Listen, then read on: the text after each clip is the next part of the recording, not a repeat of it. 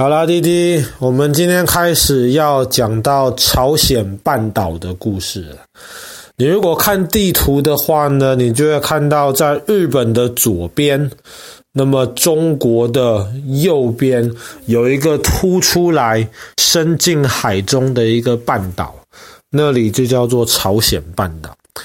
那我们之前讲到越南的时候，我们讲到曾经越南分成两个国家，一个在北边的北越，还有南边的南越。后来北越发动了越战，打赢了两个，越南基本上就统一成为今天我们知道的这个越南共和国。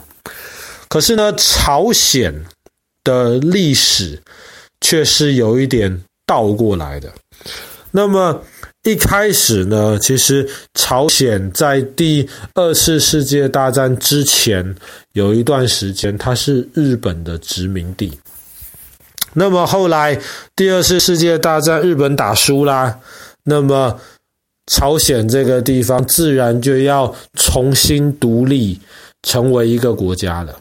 但是那个时候呢，美国跟俄罗斯当时叫苏联，他们其实都不情愿看到朝鲜半岛出现一个国家，所以后来呢，联合国就决定，他说呢，不如这样子吧，美国呢可以先支持。朝鲜半岛的南边，那么苏联支持朝鲜半岛的北边，然后呢，让朝鲜半岛的老百姓投票，他们自己在选择建立一个政府。到时候呢，不管是苏联还是美国，都要离开朝鲜半岛。那联合国当时的计划说是这么说。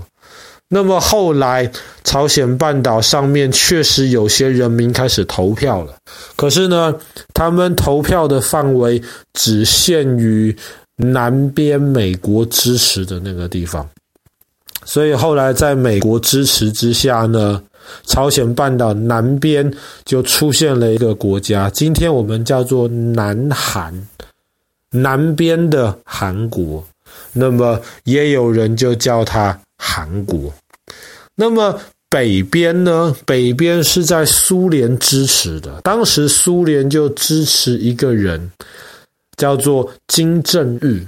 金正日在朝鲜半岛的地位，就有一点像是胡志明在越南的地位一样。然后，金正日在苏联的支持之下呢，就在朝鲜半岛的北边建立起了一个国家。那么，这个国家的名字就叫做北韩，或者是正式一点，它的名字就叫做朝鲜。那么，我们还是用北韩跟南韩来形容这两个国家好了。这样子的话，可能听起来清楚一点。那么北韩呢，直到今天还是全世界最神秘的国家之一。当时呢，金正日建立了北韩之后，他就决定在苏联同意之下，他就对南韩发动了战争。他也希望能够像北越一样，能够统一这个半岛。结果呢，北韩在这场战争，我们叫它韩战。在韩战呢，一开始打得非常非常顺利，他基本上把南韩的政府赶到海边去了。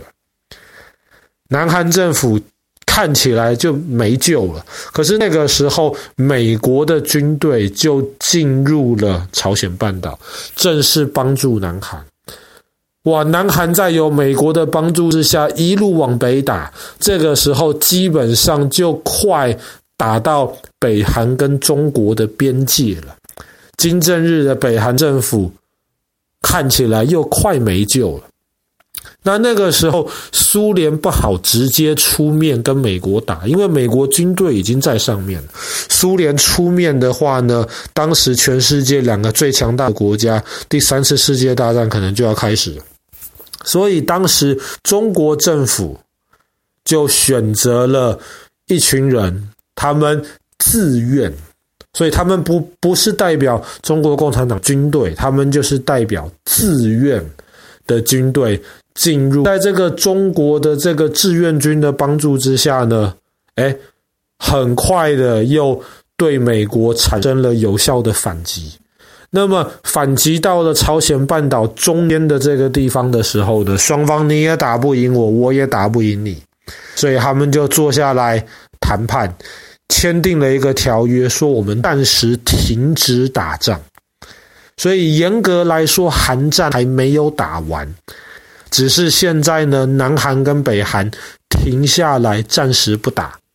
然后呢，在南韩跟北韩交界的这个地方呢，就定了一个非军事区。在这个非军事区里面呢，是不可以有两边的军队的。所以双方暂时停火，没有继续打仗。但是韩战严格上还没有结束。那当北韩的这个地位暂时的得到承认之后，那么北韩的这个金正日基本上在北韩就可以说他就是当皇帝了。他确实当时在北韩就推动了很多很大的工程，就是要代表北韩比南韩更强盛，好像要证明金正日本人的这个权威一样。那么金正日当时建造的很多东西，其实今天都留在这边。如果观光客到北韩去参观的话，基本上能参日以及后来他的儿子，还有现在他的孙子留下来的一些建筑物。比方说，好的，金正日当时在北韩就提出了一个东西，叫做主体思想。照他的说法，这个就像。共产主义一样的厉害的东西，主体思想。那实际上，主体思想在讲什么？大家看了之后都看不太懂，因为里面的内容好像不是很连贯，逻辑也不是很清楚。爸爸讲这样子的话，如果在北韩被人家听到的话，那可能就要被抓起来关了。那么，这个主体思想最重要的一个想法，就是应该靠自己。什么事情都要靠自己。同样的，北韩这个整个国家呢，也要靠自己，不可以期待有外面其他的国家来救援。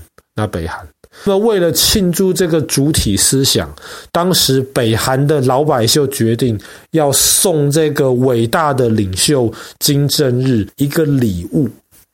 送他的这个礼物呢，就是今天北韩的首都平壤一个很有名的一个建筑物，叫做主体思想塔。它是一个高塔，全世界第二高塔。那么这个塔呢，基本上你乍看之下，你就觉得很像美国华盛顿一个很有名的一个塔，叫做林肯纪念碑。那个是纪念南北战争的这个林肯总统。那么，北韩的这个主体思想塔比林肯纪念碑高呢一公尺，而且呢，这个主体思想塔呢，它用了两万多块砖头。为什么用两万多块砖头呢？因为一年三百六十五天，这伟大的这个金正日领袖活了七十年，所以三百六十五乘以七十就是两万多块砖头，搭起来正好比林肯纪念碑高那一公尺。然后你如果去主体思想塔里面参观的话呢，你可以搭电梯上到这个塔的最高的地方，你就可以看到这个首都平壤的风景。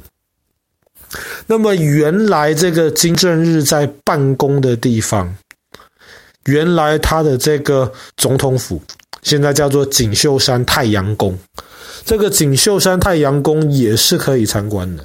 那么，在金正日还有他的儿子离开世界之后，他们两个人都躺在这个太阳宫里面，可以让人家去，呃，不能用参观这两个字，应该要说去膜拜，或是去去朝见他们。那么观光客要进去不易啊，你要对这两个伟大的领袖表达非常非常这种思念的这种情感，所以你要穿非常正式的衣服，穿着像西装一样非常正式的衣服。然后呢，你不可以穿的那种乱七八糟短裤啊，或者是短袖啊，或者是那个凉鞋都不可以。然后当你进去这个太阳宫，它是一个非常非常大的一个建筑物。你进去的时候呢，你要通过一个门，它有非常非常大的风。为什么要通过这个大的风呢？因为它要把你身上的灰尘全部都吹掉。那在里面是绝对不可以拍照的。那爸爸没去过，所以爸爸其实也不知道里面长什么样子。但是呢，听说里面的空间非常非常大。然后呢，你如果去里面参观的话，你就要用非常庄严肃穆的心情，每三个人排一个队，然后你就要到这个金正日还有他的这个儿子的棺木前面。然后去瞻仰他们的遗容，然后你还得两个人的棺木都得绕一圈，然后得在不同的地方向他们点头致意。那据去过里面参观的人的说法，那么两个领袖的遗体好像都保存的不是很好，那么甚至这个金正日的这个儿子的遗体现在好像有一点半腐烂的状态了。这个爸爸就。搞不清楚，没看过，我也不敢说太多。但是到里面呢，如果你表示出任何一点对这两个领袖不尊敬的这种态度的话，那么你可能很快就会被抓起来。好了，那么我们今天的故事先讲到这边。北韩的这个平壤里面，对于这个北韩的讲实在话啦，独裁者的个人崇拜留下来的这一些建筑物，那一个就是主体思想塔，另一个就是他们的可以说是他们的陵墓，就是这个锦绣山的这个太阳宫。